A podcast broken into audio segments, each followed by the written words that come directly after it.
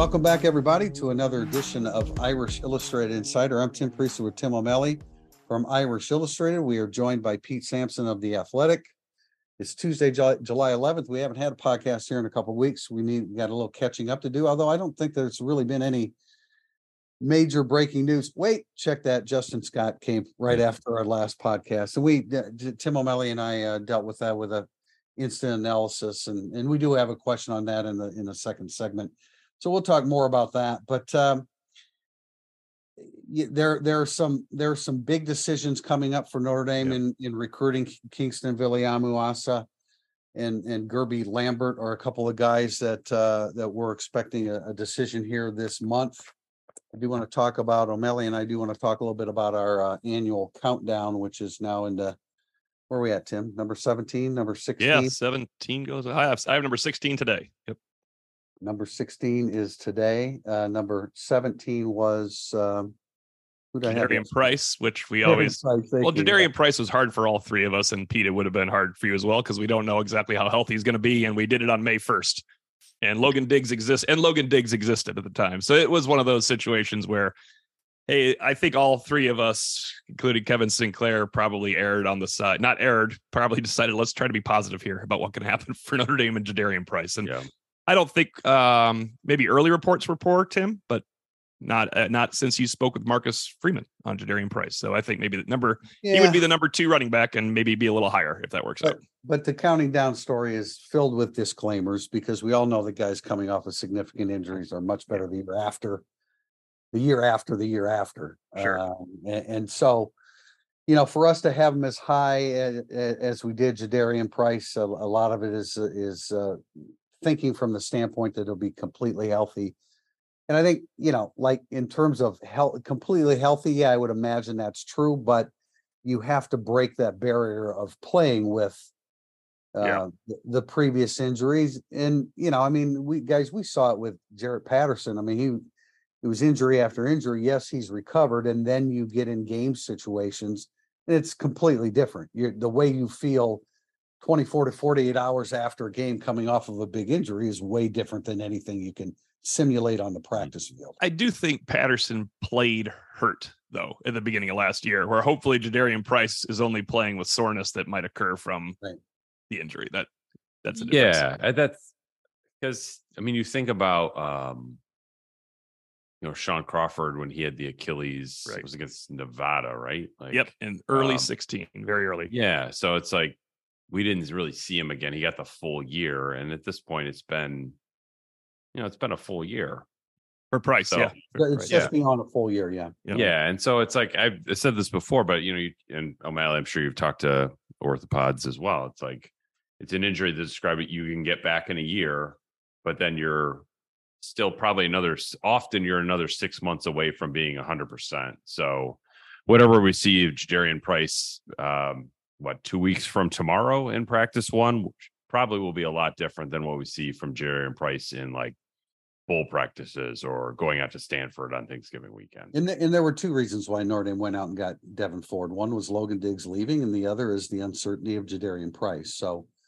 um, you know, yeah, as you said, Pete, in a couple weeks, we will, we will know more about that. Um, top duos, Tim, you, uh, you addressed something to, this week in your Monday musings about top duos and Notre Dame has a, a one of the better tackle duos in the country in Joe Alt and Blake Fisher. Yeah, I thought I caught it on Twitter. Uh, there's a top 10 duos ranked, and uh, our Tom Loy kind of put it, it was by 24 7 sports uh, and with Marvin Harrison, uh, you know, and Blake Corum, all the names going down there, Ohio State, Michigan, and their duos, Jeremiah Trotter going down there. You know, you think Joe Alton, who's his duo? Blake Fisher. That seems like a pretty good duo to me, and they did not make it, but it got me thinking about Notre Dame's top 10 duos um, in recent history and we all think of Tate and Floyd, but I kind of put I sent you guys the list of I, I was writing down. It's a bit of a disclaimer. Tate and Floyd were barely together as a top 10 duo because of injuries.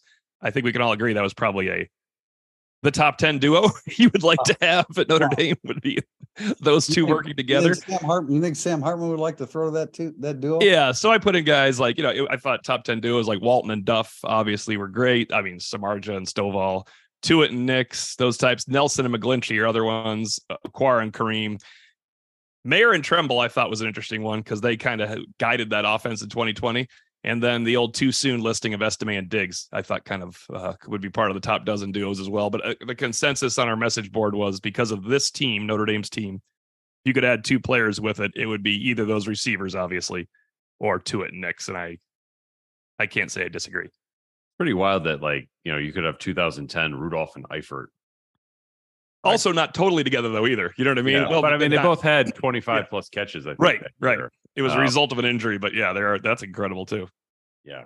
Uh, Although you know, people, no one answered McGlinchey and Nelson to add to this team, and I will argue right now, if you added McGlinchey and Nelson to this line, that might be the best duo to add because you would never not gain six yards running the ball straight up the middle. So that would be a valuable Yeah. thing for football. Well, I mean, you could do my, you could if you want to do McGlinchey and Stanley in 2015. Yeah. that I, I never take Nelson off my duo. I okay, that's fine. Nelson. Yeah, that, that duo worked out. Yeah, yeah, and McGlinchey had had further growth. Uh, Yeah. Yeah. to- To do after that. Yeah. Or uh, Now- Fox and Calabrese in 2013. There you go. Rotate. You can just rotate at Yeah. linebacker. Speaking of linebackers, let, let me, if I could just jump back to the counting down segment and Marist Liufau takes a lot of grief and I get it. That was a, that was a really poor twenty twenty-two season. He, he did not play well. I mean, he just didn't, he didn't find the football. You know, I, people have had a lot of fun with, uh, the memes of, of Liufau running into the middle of the line of scrimmage, in the middle of the line and not popping through. And and and my my only point is this, and I I am not predicting that Marist Liufau is going to have a great year. What I'm saying is he has the ingredients to be a better football player.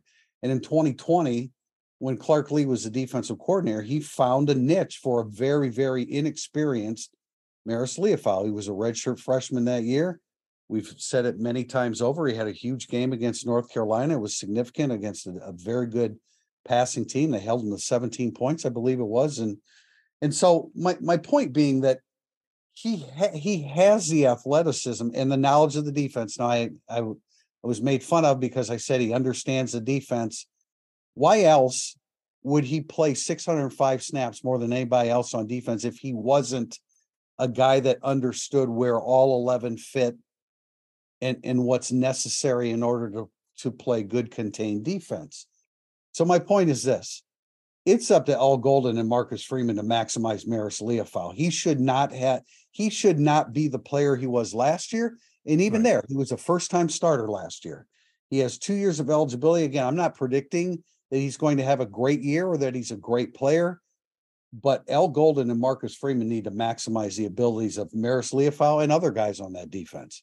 I agree with everything you said, but I want to give credit to subscriber Rye Guy 0917 who has said it best on your on your Liufau story. Wouldn't surprise me if he had a good year. Also, wouldn't surprise me if he didn't have a good year. I think that exactly sums things up for how I look at Liufau. I agree with you though, Tim. I think they'll find a niche. I also think he was he was hurt by playing so many snaps. I don't know why you would play that many more snaps than Jack Kaiser. 646 first on the team, Jack Kaiser 338, 15th on the defense. Yeah, that that made no sense to me as it was happening. In retrospect, it makes even less sense. And I think today it somehow has found a new low of sense making Yes. because they've moved Jack Kaiser inside um, to where Liufau was playing and not being a productive uh, part of the defense. That like Notre Dame, I mean, this is a kind of a, a macro point, but like they need to have one of, if not the best developmental coaching staffs in the country. And stories like Marist Liufau really cut against that grain. Um, because like if Notre Dame's going to get to the mountaintop, they're going to have to have more stories like Tommy Tremble, um, you know, the the three stars that come out like Benjamin Morrison, Joe Alt, like you can't have Marist Liufau type stories, even, even though you have a Bertrand and a Kaiser right there. Um, so man, it's like I remember when Liufau got hurt. I mean, we I had him pegged for what like 95 tackles and 13 tackles for loss and seven sacks. And like I just thought he was going to be uh terror in that defense. And I mean, it does make you wonder like sometimes you just don't come all the way back from injuries. I, I don't know if that's part of the issue with Liufau that he just hasn't quite got back to the springy sort of run through a brick wall type of uh, athleticism that he had before the ankle, but um, there's you hope that there's still there's another chapter to this guy's story because man, he was he was excited to watch in that camp. We, we were, we as in O'Malley and myself and, uh, were criticized for, we had. No, we had Liufau number five, right? Last year, Tim? Yeah, last year. He's number five on our list and I, and, and some have said, well, you did that based upon the North Carolina game in twenty twenty. No, we didn't. He, he had, he had an August that opened everybody's Yeah. eyes. R- We They we spoke about this offline, Tim. Um, you know who Marist Liufau was supposed to start over in 2021 when Pete had him pegged for startup along with the rest of us? JD Bertrand, who ended up being leading the team in tackles from that spot. Yeah. And I know Who Bertrand also had a really good August. yes, and yeah, he did have a really Well, good August. and- And Bertrand was much better last year than he was in 21. Um, fair, we, we picked those before August, but he, coming out of the spring and going into the summer. The coaching staff very, thought very highly of him and then the, then our, our pick was. Was validated to some extent during August because he had a very good August and when that injury occurred. That was like less than two weeks before the start of this. That was like Last twelve. day of last day of contact. last day of contact in camp. Yeah. Yeah, Yeah. so, uh, again, not predicting great things, but I do, but that's a good athlete. Um, they've adjusted roles, which is smart. You know, the whole crashing the line of scrimmage stuff. Did you see him missing gaps? Or, or was it, what was he, I mean, he was doing what he was instructed to do, correct? And he, I don't think. he Yeah, as was- far as as far as I could tell. If he I wasn't, still he wouldn't have been out there for 687 snaps. Right. Yeah, Right, I think right. if you flip uh, snap totals, though, it would be a great thing for Liufau as well. The Kaiser w- Liufau look, I want, total. I think, I think Marist Liufau's a great kid. and I want, I want great things for him, and I think that he has the abilities to be much better than he showed last year. Last thing, this segment, uh, Pat Fitzgerald, go. Wow, that, that went fast. I don't know if you guys, if you read the story in the Daily Northwestern over the weekend, like as the first one dropped, you're like, I don't think he's going to be able to come back from this. And yet, 17 years, it was hard to see how Northwestern was going to get to the point where they made the decision that they did. Um, but wow, what a what an indictment of a locker room culture there that Yeah, it's i mean it's just it is a reminder that like i think in college sports when the football coach is bigger than the president or the ad on top of being the greatest player in northwestern football history like you really uh, you have absolute power at that point um and that i think probably fitzgerald got in that trap of like he could do whatever he wanted without impunity until this weekend this story is weird and creepy in many ways as well. It's the strangest when people say, "Is there hazing involved?" Like this is this is just odd, made up hazing. I cannot fathom from a college locker room. I think it hurt Fitzgerald that he had a 2014 public service video chastising any type of hazing whatsoever in sports, much less college sports. That that's a bad look right now. Um, when I heard hazing and two week suspension, I had not yet read the story, and I was like, I wonder if you knew about that. And uh, I guess you got to suspend guys for two weeks nowadays, no matter what. And then I read the story. I was like, okay, well, there's no way he didn't know about this. This is really weird and disgusting. And I'm not going to claim I know Pat Fitzgerald, but I think people might remember readers from Monday Musings. I met he, him and his family uh, three summers ago, four summers ago, and uh, family was great. Kids were great. He was as nice as he could be to somebody he, when he found out I was a Notre Dame reporter, as opposed to just somebody randomly next door at the lake house he was visiting. Um, so yeah, no, I I found that the human part of it very unfortunate, but boy, when you read it, it's it's impossible not to know these things when you are the head coach of a team. I will give credit to that. I was driving home yesterday. Um, Chris Emma, 24 7 Sports, was on the score 670, and he gave a really good detailed breakdown. And he mentioned early in the morning before the firing came down, he goes, There's no way he survives this. He will be fired. Um, and he kind of echoed all these sentiments that this is this is not the cult. It's all about culture at Northwestern, preached by Pat Fitzgerald. Our cultural culture, it's different. The Wildcat culture, the Wildcat way. Um, but then he pointed out if you flip their record from last year of being one and eleven and winning no games on American soil and make them ten and two, it would be a harder firing even in today's age. You know, there was a time, and since, since I've been covering this sport in Notre Dame forever, there was a time when this acknowledgement would have been admonished, and that would have been That would have been it. I, I mean, there, I wonder how long. How This is a creepy hazing, Tim. This I realize, no, I realize that, but hazing's.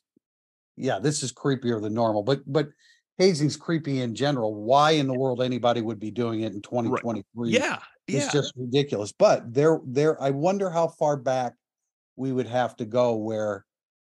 He would be in trouble, he would pay a penalty, but he wouldn't have been fired, but we live in a different world now. Pre and- Penn pre Penn State. Pre Penn State. Yes, okay, that's a, that's a, that's a good point. Uh, I don't know why you would want this to be a part of your culture. It, it's, I don't understand. The participation of players in some of the ridiculous stuff, the naked. Under center snaps, what in the world are we talking about here? Yeah. Uh, I mean, that's, and, and so. Disturbing. My point is this, and, and the, this stuff happened in the locker room, correct? I don't care if it happened on spring break. It's pretty awful. This is Well, no, a- no, no, I, no, I, I is I get that, I yeah. get that, but my, my point is.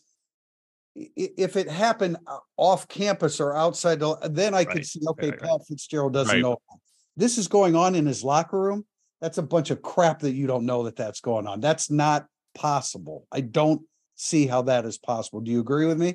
yeah. If there, I mean, if there's a, a dry erase board in your locker room that has the Shrek list on it, like Okay, well, there you go, walk by that all the time. yeah, there you go. Coming back, segment two, burning up the boards.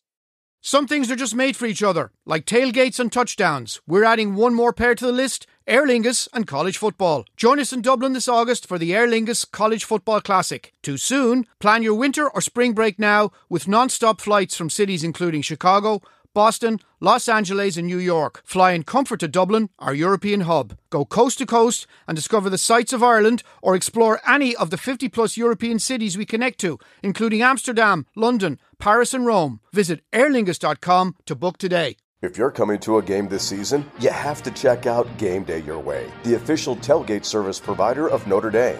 Game Day Your Way offers everything you need, including tailgate gear, catering, and even beverage delivery right to your spot. And their Irish Express transportation from Chicago allows you to tailgate while you travel to their all inclusive party zone in South Bend.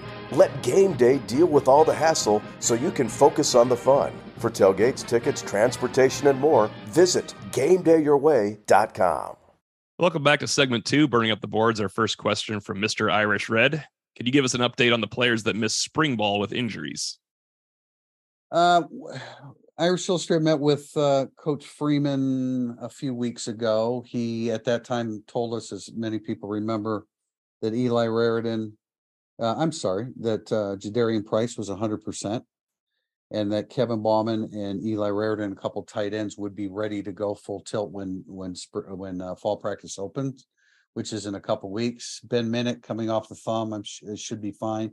I wouldn't anticipate, um, Christian Gray's, you know, coming off a, a knee surgery. I don't think it wasn't major knee surgery. It was cleanup, right? Um, the one guy I know, Cam Hart, we've heard good things about Cam Hart so far since uh, the, the players came back to campus in June. So that's really prom- promising. One guy I haven't heard about, and guys chime in if you have Thomas Harper, who's coming off a shoulder, missed the spring. You always worry about shoulders a little bit Yeah. especially with everything that Cam Hart has gone through. And then, I, if you guys know anything, uh, chime in on that. But um, uh, Javontae Jean Baptiste, he didn't play in a blue gold game. We haven't. I mean, I don't think that was anything major. Uh, don't either. Like you No, said, no. Tim, he, he missed. He missed the He open practice when when when it opened to the media, and so you start to wonder. But I don't think it was anything major. Yeah, he and also he, you know, it was more like he was there, he was in pads, he repped, he just never repped live reps when we were watching. I think that's a I think it's a bad coincidence for JJB that he we happened to be at that practice. It was Yeah. going to be closed, it was open. Uh and and then he didn't play in the blue gold game. A lot of guys don't play in the blue gold game. Some guys play one play in the blue gold game. Had he played one play in the blue gold game, we would think nothing of him not playing in the blue gold game. It's just he was dressed, ready to roll. Um yeah, Harper did start participating in uh Oh, that's right. individual work That's right. along with Schuler. Mhm. Um, so Schuler. that's good news. Cam Hart, Cam Hart's whole thing. I, I mean, he's recovered. It's just he's had three of them, two on the shoulder. So clearly, we the concern Yeah. there is re-injury for Cam Hart. And the only one left I could think of, and I, I believe it was only relevant because I, I think it takes him out of freshman year, um, heavy duty at least would be Devan Houstan. Um, shoulder surgery. I don't know how you do that as an early enrollee and then break into the lineup at third string defensive line. Yeah, I, I mean, or at any position, frankly, I, I think the same thing is true with Schuler uh, Yeah. at a position where they they could use some kind of a surprise story. Um, it's just hard to miss spring practice and then contribute in any meaningful way, um, unless you're A veteran, good Kyle player. Hamilton or Michael Mayer type of prospect, and and those guys are not. So yeah, I haven't heard anything on Harper. Um, I always the Antonio Carter Harper mix like. I, I'll be interested to sort of see how they sort of assign their positions. Like I assume Harper's going to be more nickel and Carter's going to be more of a you know next to Xavier Watts at the back of the defense. But uh, I would also think that they would probably try to move those guys, or, or Carter in particular. Um, you know, played some nickel, played some corner at Rhode Island. I would think that he would, you know, at least get a shot if they if they feel like they have a surprise in Ramon Henderson or they have a surprise in DJ Brown. Um, Carter can maybe move around a little bit, but um, yeah, Har- Harper has to factor in somewhere. He's important. Talked about 12 guys and five are defensive backs just now. Yeah, I mean, pretty- he- yeah, Harper's important. Yeah, and and Yeah. Carter has nickel experience, and frankly, he's got more nickel experience than he does safety experience, which is what they expect him to play. But uh, we'll find out here in a couple weeks. Question from David Lopez five: Have you ever heard of any hazing going on at Notre Dame that you thought might be considered to have crossed the line? I have not, and that's why I think this is such a timely question. Prister, you said, "Who does hazing nowadays?" I, that's what I thought when I heard hazing. I'm like, hazing in 2023, and I would have thought hazing in 2017, and I would have thought hazing in 2014. All these that just is not. That's a that's a 25 years ago thing. For the last I considered hazing being, I mean, I know it happens in high schools too because you hear national news about that, but I find it crazy at a Power Five program in this realm. I mean, I, not to be flippant about it, but like considering how hard Balis's workouts are, like, do you need more crap on top of that to deal with? Like, I would think you'd be too exhausted to do anything like off off color. Um, it just, yeah, it's the uh, the in 2023 question mark. I think is for the best point. Like, I think kind of got evolved out of this at this point. Like, but and I mean, and I get it. Pat Fitzgerald is kind of a throwback person, right? Yeah. But I I just I still don't know how that culture can exist in a transfer portal NIL world. I mean, it nor should it have existed before the no, transfer but you portal. know you're allowed you're allowed But- to be a bottom line but- at two. Good job. Yeah, but now you could just be like, ah, forget, I'm out. Like, Yeah. I'm not, I'm not doing this piece. Um, yeah, it was bizarre, but I now I haven't really heard. Like, I'm sure, like you know, whether you like freshmen shave their heads or stuff like that. Like, I'm sure that goes on, but I Well, there, yeah, there's a, a a level of harmlessness to to stuff Yeah. like that, and I, you yeah, know, I- sophomoric, sophomoric like team bonding stuff is way Yeah. different than what was going on at Northwestern. I first started covering Notre Dame in 1982, so I'm sure that there was some level of hazing oh, there had to on, be. but I, but yeah, there had to be. But I, I mean, you guys know how my my memory's slipping, but I do not remember anything, anything of real note, um, anything of any note, quite frankly. Um, and I'm sure they did. You know, some of the stuff that's harmless, but I, I, I keep it, it keeps coming to the tip of my tongue. It's 2023. What are you doing? oh no, I don't understand it. I mean, we we the the our our country is so hypersensitive to things like this. And I just don't understand. I was actually I was listening to Chicago sports radio yesterday and it was it was brought up that hey, Pat Fitzgerald played for Gary Barnett. Maybe Gary Barnett had a, a level of hazing, and it was quickly dismissed. But I thought, you know what, that's a that's a good point. I mean, he's a Northwestern guy. He learned from the best coach in Northwestern history, pretty much. I Um, think if and I was hazed in 1993, Pat Fitzgerald sophomore or 1992, and this is what they did, I would change my hazing plan. like, it it's just it's ridiculous, and I don't. It's just inexcusable. yeah, yeah, there we go. That's enough. That's enough talk about that hazing. Yeah, yeah. That's all right. ND fan 08. As you work through the first rate series, Tim Prister's first rate series, what's been one thing that stands out that should benefit the Irish over the course of Notre Dame's schedule? And on the flip side, what's been one thing that stands out that could hinder Notre Dame across those games? I don't know that anything has necessarily jumped out about the benefit uh, for Notre Dame because I, I, you know, as I've been saying for several months, I think this is a very, very challenging schedule. We know about the big three, but the other ones, um, you know, I mean, Duke's coming off a nine win year, Pittsburgh's coming off a nine win year, NC State, Louisville with a new coach, it's going to be challenging. I don't know that there's anything other than Sam Hartman's at quarterback, while that gives him a chance to do a lot of great things offensively. The the one thing that I did, and I'm I'm only through linebackers here, so I don't want to talk about some of the uh, DBs. But when I start going through the defensive lines that Notre Dame is going to face, I know everybody's excited about Notre Dame's offensive line, uh, and and rightfully so. But that offensive line is going to be challenged all year. There are of the 11 FBS teams, nine of them ranked in the top 44 in rushing defense, and eight of them held opponents to under four yards per carry. Now, uh, you know, you lose players, you gain players, so not everybody is the same as they were the last year. But I think I've said this before that in doing these, this is the 13th year we've done this. The one thing you notice is there's a lot of carryover. I mean, sometimes when you lose an entire unit, of course there isn't, especially like offensive line, but there's a lot of carryover. And so, and, and you know, teams like Pittsburgh's good on defense, NC State's usually very good on defense. Wake Forest always maximizes what they have. This is going to be a real challenging, challenging season for Notre Dame's offensive line. So if there there are games along the way, which there is for every team, every offensive line, where they're struggling a little bit, they're probably facing one of the better defensive lines in the country because that's that's who's on their schedule. Yeah, it, I think so much comes like Alton Fisher are what they are. Like those are both elite guys, but it it's going to be incredibly critical for Christophic, Spindler, Schrauth, whoever they put out there. Like I do think those guards are going to have to get up to speed very quickly, and like the schedule.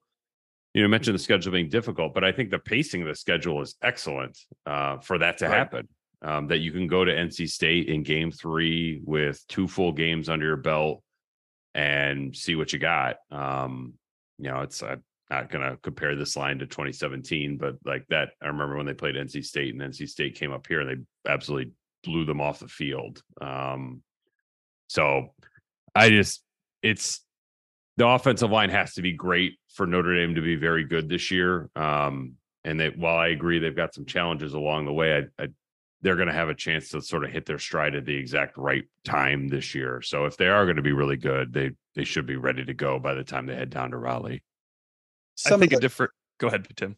Well, I was just gonna, man, when I look at the, this is consecutive games, okay? And I realize that I'm looking at, I'm viewing Duke and Louisville and Pittsburgh a little bit differently than everybody else, probably. Um, but these are consecutive games. Ohio State, then they go to Duke, then they go to Louisville, then USC at home, a physical Pittsburgh at home, travel to Clemson. Wake Forest is probably going to take a step back, but Wake Forest, as we as we obviously know is a very well coached football team. I don't know. I mean, I I have a hard time seeing how that spaces out very well for them. I Well, it's like he- you're. yeah, I would rather have you. You want three games under your belt as an offensive line before you're like, all right, we got this. And I would rather have those three games be Navy, Tennessee State, NC State, and then Central Michigan afterwards, and then you jump. I Off the agree. I agree with that, and I would. I, I think. NC State might take a step back this year. Uh, Oh yeah, I mean, that so I think offensively they could be interesting. Maybe not in week three, but um, that's that's a game that Notre Dame's offensive line I, I think should they they should be the better group. Um, and I, again, it's like I we talk about Sam Hartman being and the effect he's going to have on Notre Dame's Yes. receivers. I think the effect he's going to have on Notre Dame's offensive line also will be significant. That was my point. If you told me that these nine rush defenses returning would all be almost as good or about as good as they were last year, and Notre Dame's quarterback was Drew Pyne, Brandon Wimbush, Tommy Rees, Tyler Buchner, to a, even to a lesser extent Ian Book, I'd say, well, they are going to get stuffed in some ugly games. That's going to look like that Louisville game from 2020. But if you tell me it's Sam Hartman and DeShone Kizer at his best, I think Notre Dame will be able to handle most of these. Yeah, that's Fair the enough. difference. Fair enough. Question from Zach Davis underscore ND. How do you see Al Golden changing things up this year to get better results in the red zone? I ask this as someone who generally thought Golden called good games last year and was good at keeping points down.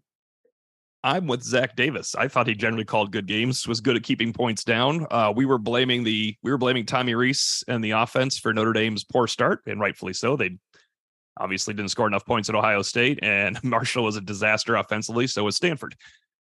The defense was not a problem for anyone until very, very late. I mean, USC punctuated it. They they looked like they couldn't handle USC in that game. I I I am com- it was a mystery. I, I asked Al Golden three times during the season about his red zone defense. And my thing was every time it was first and goal, the other team scored until about week nine. Notre Dame ended up stopping like three of the 18 first and goal opportunities, three of 18. And it was 0 for 14 or 0, 1 for 14 at one point. And he made a good point. He's like, we we keep getting wins on first and goal at the five and second and goal at the three and sometimes even third and goal at the two. But they are scoring a touchdown on us every time. So I can't tell you we are a good red zone goal to go defense. I think if you get that many wins normally on first, second, and third down, you should dissuade touchdowns more than Notre Dame did last year.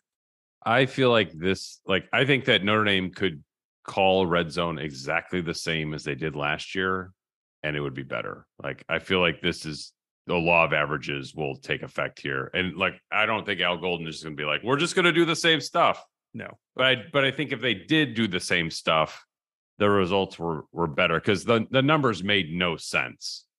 You should not be able to be what a top 20 defense in red zone penetrations allowed and then that bad once you're in the red The zone. I- worst, not just that bad, the worst. it was it just made no sense. Um and so I don't I think it was just it was a very fluky part of the defense which overall I thought played winning football in 11 out of 12 games. Could we say that? You could say at least 10. There's no doubt. I mean, Yeah. I, I think they fail. I think they didn't come up when they had to against Stanford. I know they I was going to say there were a points, but couple, yeah. there were a couple Yeah. late drives along the way that were a little bit annoying too. But Pete, I, you know, I, I agree with you. I think, you know, a lot of times you'll hear people say that turnovers are kind of a cyclical thing. And I, and I think that there, I think some of that applies to this situation to, to O'Malley's point that, you know, it- I- it- you're, you're in position to make a play and to, to hold them to a field goal on third and fourth down and you, you just don't do it. I, I think that the second year of Al Golden will, will be beneficial uh, in a, in a lot of respects defensively.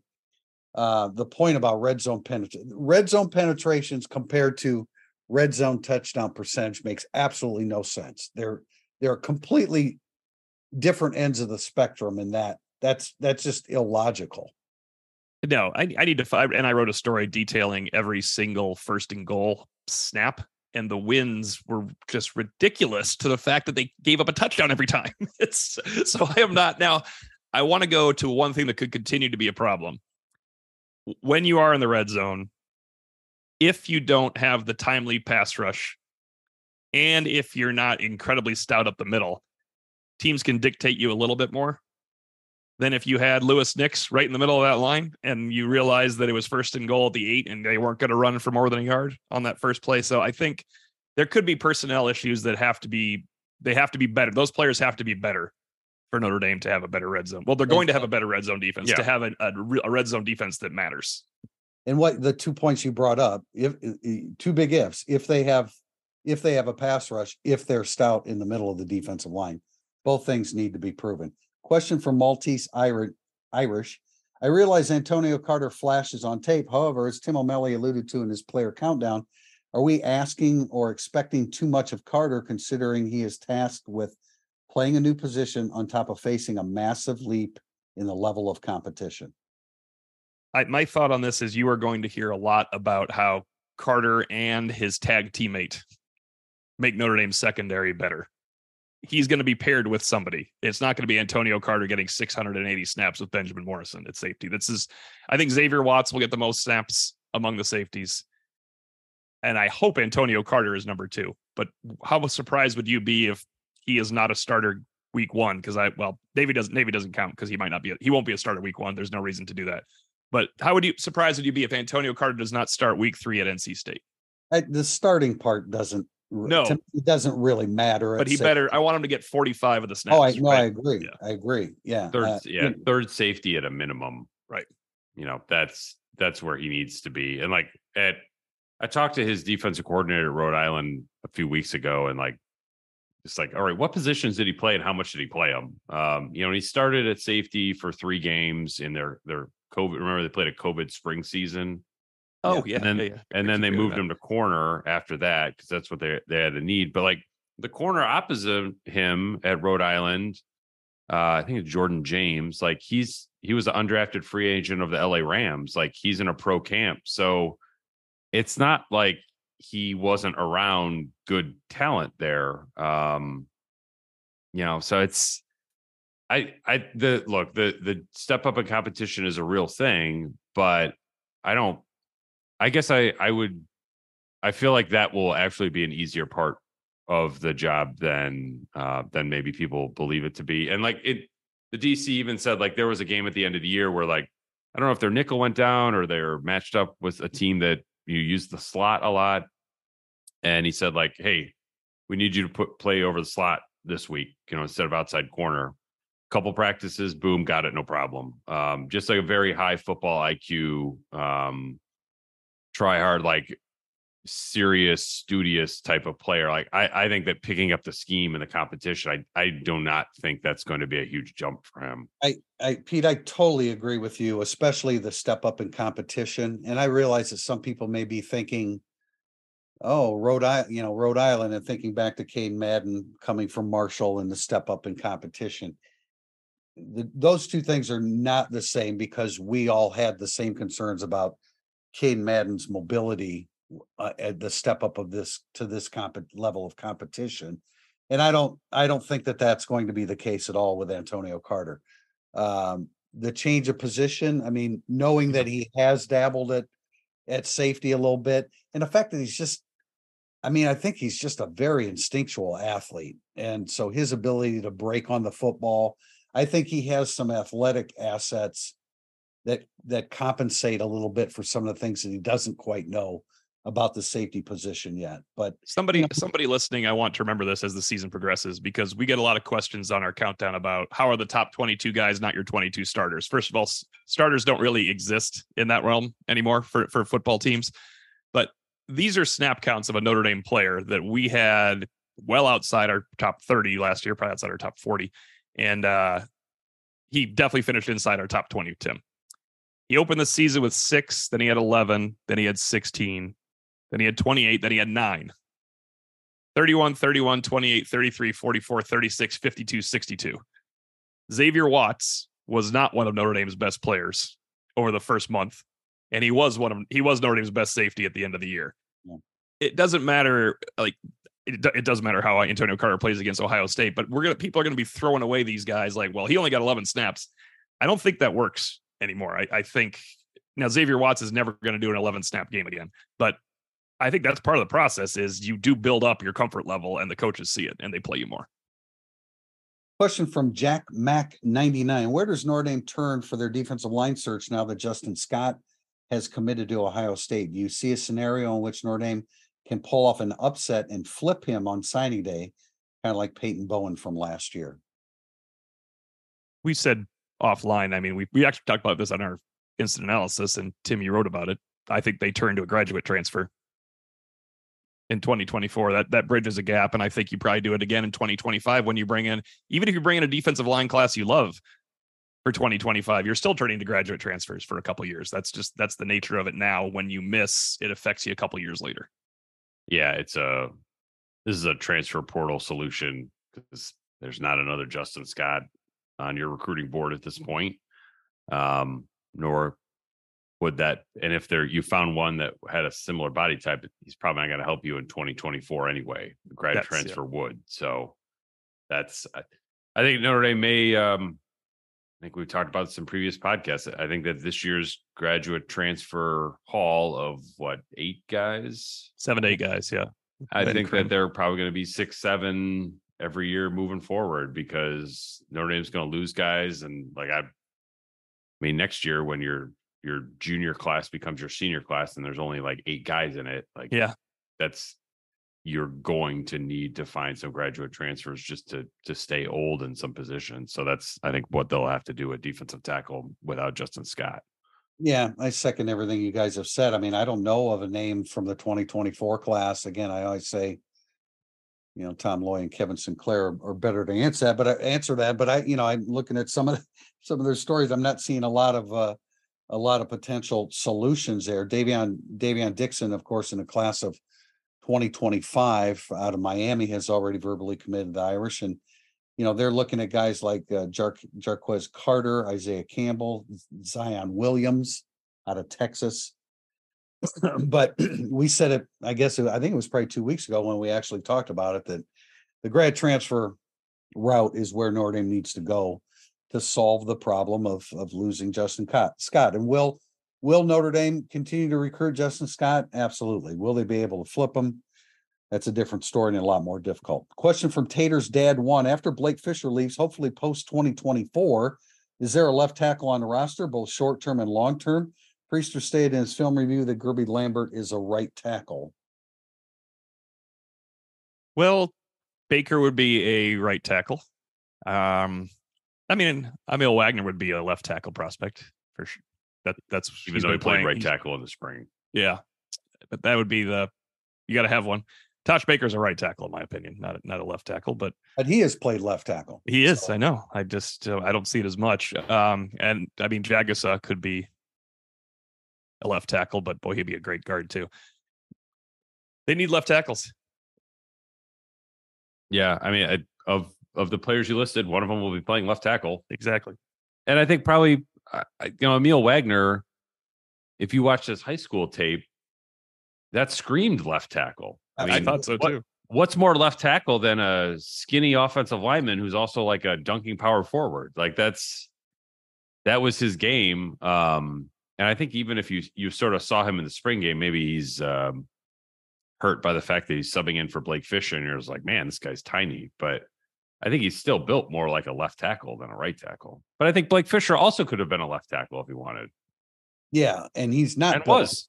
and he and he was, but he's and he's not built like a left tackle. But Aamil Wagner is the the prototypical guy that ends up at left tackle. Styles Prescott is the typical guy that ends up at that spot too. Tosh Baker, I agree with you, Tio, that I you know I've always looked at him as more of a a, right tackle. Charles Jagusah, I don't know. You know, I I think you know, he's dealing with some knee issues. I don't think we're going to see Jagus uh, in twenty twenty-three, a, a- a true freshman offensive tackle. You normally wouldn't see him anyway, but I think that, I think he's going to need a year to fully recover from what he's been dealing with, uh, with his knee. But I think Wagner and Prescott are the two guys that, that you look at moving forward. Question from Dashing Domer. I am always interested in becoming the best I can be. And like most Fighting Irish fans, I'm invested in the same level of excellence for the football program. Serious question. As a fan, is it helpful for me to declare my standard of excellence for everything I observe coaches, players, facilities, NIL, transfer, recruiting, etc., and vigorously criticize anything and anyone that does not meet my personal standard of excellence, quote unquote, eliteness? Will that be effective in making positive change? He, uh, Dashing Domer said serious question, and I still believe that this was a tongue in cheek question because you know there there is a lot I, I apparently there is there is an abundance of things to criticize about Notre Dame every day despite being 63 and 14 the last couple years and playing in playing in a, a, a couple playoffs uh, they got hammered in the playoffs so that um you know brings out the irate nature in some people but you know, I, I- think sometimes the Dame football is portrayed in a negative light in to the level of of negativity that just is not commensurate to where this program is over the last six years. I realize that when they have gotten to the playoffs, they haven't played well and have gotten blown out. They went to Michigan in 2019 when they really needed that win and they didn't win that game. They weren't even they weren't even close. But um,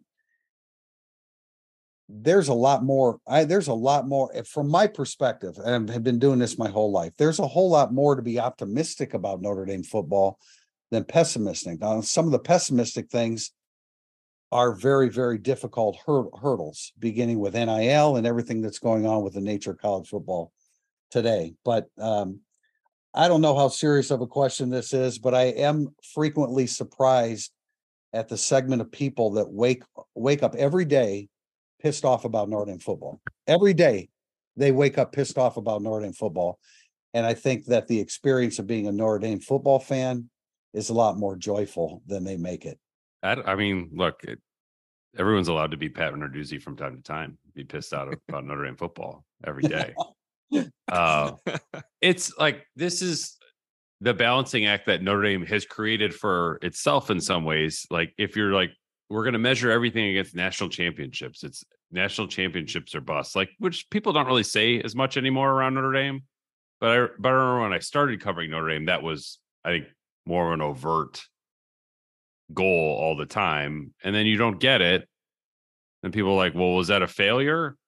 Because you didn't meet your goal? Well on one hand i i guess i can see where you're coming from but on the other like maybe you could enjoy the journey a little bit more too. Like it is we are talking about college sports. It's kind of a tv show that you tune into on saturdays. Yeah. sometimes you like the episode sometimes you don't. Um the ending it's hard to nail the ending of a good tv show as we all know as people who watch a lot of tv but um it's i i think that if you're a notre dame fan and you're in the national championship or bust man that you've had a a pretty miserable run here and i just i don't know why you would you would keep up with it on a day-to-day basis if you were that's just a, a tough way to have a pastime be something that uh makes you miserable I have very long uh since the- since the middle of Lou Holtz era, even when they were great. Kind of judged football seasons as a fan of football. Do you roll into November and have a legitimate chance at winning it, or in Notre Dame's case, making the playoff? And someone right now is getting mad hearing making the playoff. Pretty fun season when you make the playoff. You could play better in these playoff games Yeah. for sure. Even though Alabama was 20 times better than you that year in 2020, and Clemson 18 was one of the greatest teams of all time. 2012, 2015, 2017, 2018, 2019, 2020, 2021. Rolled into November, or at least 2021 was Halloween. 2019 was Halloween weekend. Had a shot at making it. To a lesser extent, 2014, you rolled in at seven and one, ranked number nine in the country, and then you lost every game. So people forget about that. It's a fun season when you're in the running in November. It's not a fully satisfying season unless you probably nowadays win a playoff game although I will always think that Ohio State's, despite their rabid fan base, had to be proud of the playoff game they played last year. Against Uh, Georgia. I mean, I put another That- topic for another time, but I think no. I know, Actually. but they should have been. That was great. They had the most miserable season where they were 30 seconds away from winning a national championship. Yeah, exactly right. Um, it's so I, I do look at things differently, um, especially in the off season when the biggest worry is apparel, the arms race of the Goog, and such. I'm more worried, wondering what will happen if these defensive backs they brought in that have shoulder injuries and uh, have never played against Ohio State aren't that good. Because then I then I can tell you what's going to happen. Way And more leads into our concerned- next question. way more concerned about the pass rush than than the apparel contract. And I look, I get that. I you know, I, I understand why everybody feels it way, the way they do about the apparel contract. But Pete, you mentioned you said a word which I think anybody that's ever been an athlete and has been, you know, seriously involved in in in in the game, the process. I, I had a coaching experience which gave me a, a different uh, perspective. But the word journey. I mean, anybody that has been an athlete knows that the, the the journey is the essence of the process. Now everybody wants to we all want to win, we all want Notre Dame to win national titles, but only one team can win it. And most of those seem to be coming out of one conference down in southeastern portion of the country. I- also think Notre Dame was one.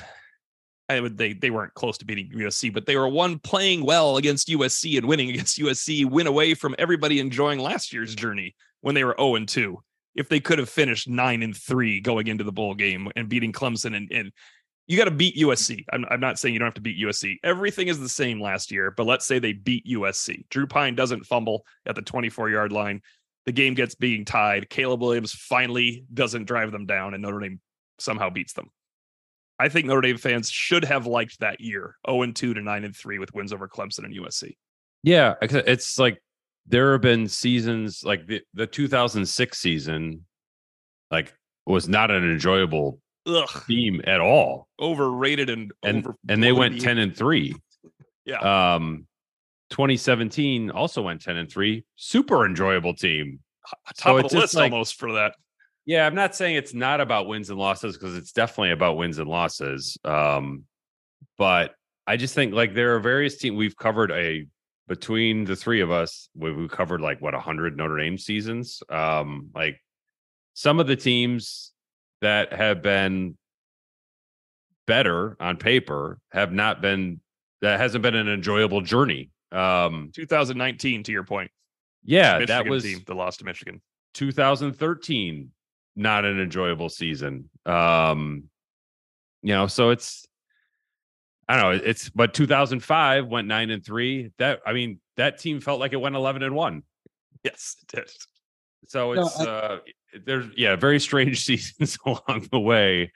Um but yeah it's like if you're just judging it based on results i mean it's kind of a results and a process conversation as well like the the process is more important than the results sometimes but you got to have a certain amount of results otherwise somebody else is in charge of the process And I, and I know the big games Notre Dame has lost, but uh, uh, you had to win all your games in 2018 and 2020 to get to the playoffs. And I and I, I, I again, I I- when you're one of four teams left in the country with a shot at the national championship, you're playing for the national championship. I realize they. I I realize just- we're, yeah. we're beaten badly in those games, and and you, you can't have that.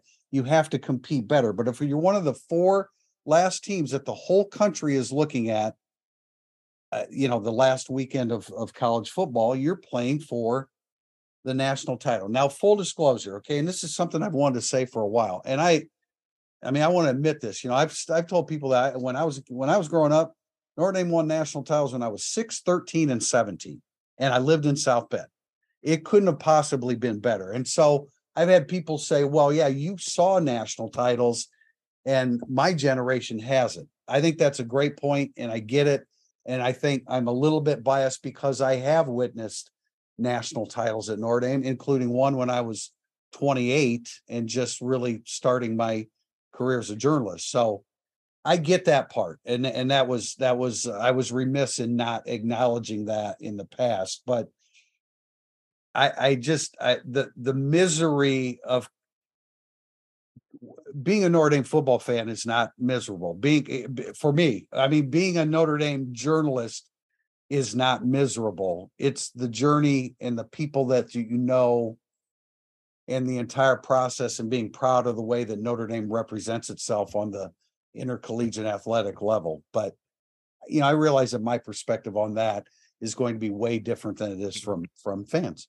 I was just say like I would be great if Notre Dame got to a point where making the playoff legitimately was not enough for it to be a successful season. But there are only three teams in the country that could say that with a straight face: Georgia, Right. Alabama, and Ohio State. Everybody else, when you make the playoff, great season, full stop. Doesn't matter what happens when you get there. Question from Play Like Champ Seven. I've seen a lot of videos put out by Notre Dame highlighting Jaden Thomas leading breakdowns of groups of players. Any chance he's a dark horse candidate to be a captain during his time at Notre Dame? Yeah, sure. For 2024, I know he's a very well respected player, and he'll be there. I put a prediction out there, and I'm confident in it. He will lead the wide receivers in snaps this year. He's valuable at multiple positions. Uh, he's also a possible fifth year guy, Jaden Thomas. That's not screaming NFL second day draft pick. No matter how well Jaden Thomas plays these next two years, he's a he's a possible fifth year guy. That's not a guy I thought of early on. So dark horse candidate is a great call. And as Pete and I found out from Braden Lenzy, he is also the um, leading stock speculator on the team, so that'll help him.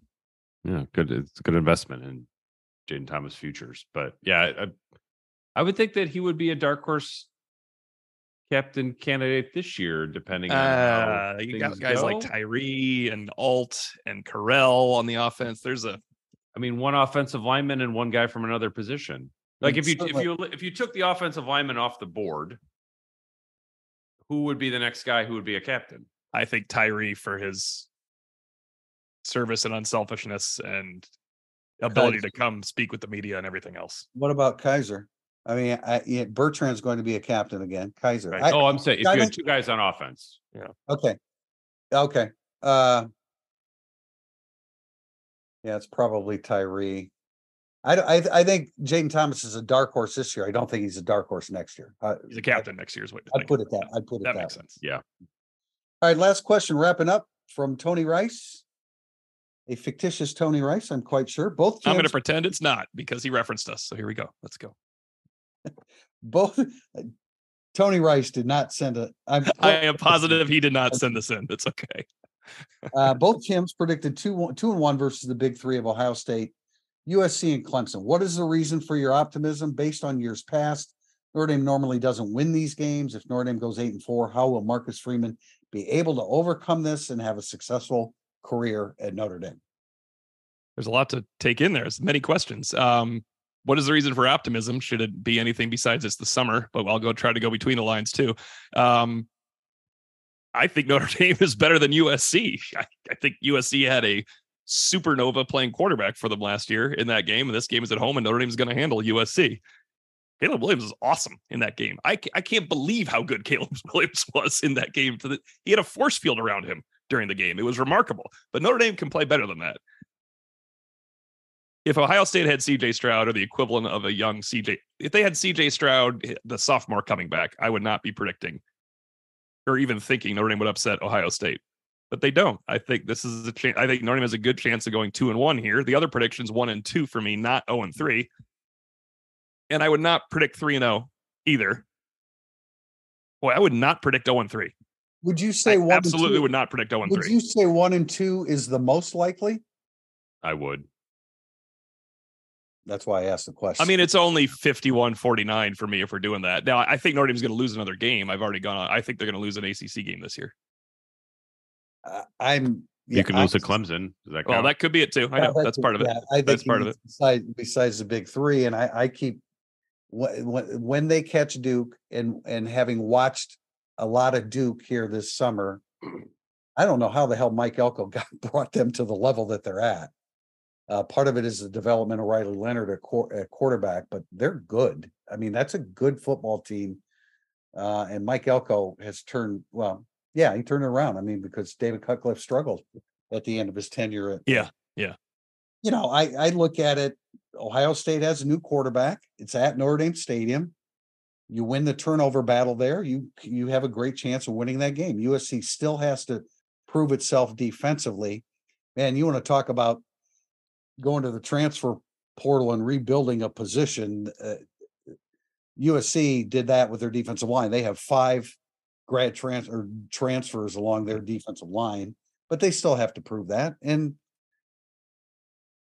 you know, I don't know where I don't know where Klubnik will be by the time Notre Dame plays Clemson. Probably Uh, pretty good. probably a That's an lot, issue. probably a Yeah, lot better yeah. than what what we the image that we have in our heads. But uh, you know, and um, imagine this: Clemson has another good defensive line. Although I don't, I, you know, I think a lot of the guys that are playing this year have been backups the last couple years, so they've gotten a ton of reps.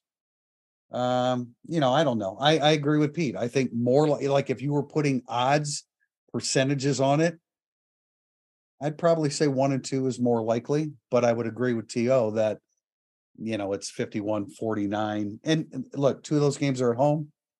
You should win at home. You shouldn't lose twice at home like Notre Dame did last year. No, We're no, that would that- that would qualify as disappointing. Lose both of Yes. those. that would be that would be a very 2006 type of vibe. Yeah. around think of, I mean, when you think about the team, the teams that you lost to at home last year, my God. I mean, that's just uh that can't happen. And I'm confident it won't happen. Uh, you know, I don't know, I can't vouch for Ohio State and USC, but any of the other opponents that come into Notre Dame Stadium. But uh anyway, we're gonna wrap up with that. We'll be back uh next week with another edition of Irish Illustrated Insider. We appreciate you joining us. Until next time, Tim Priest Prister, Tim O'Malley, Pete Sampson signing off.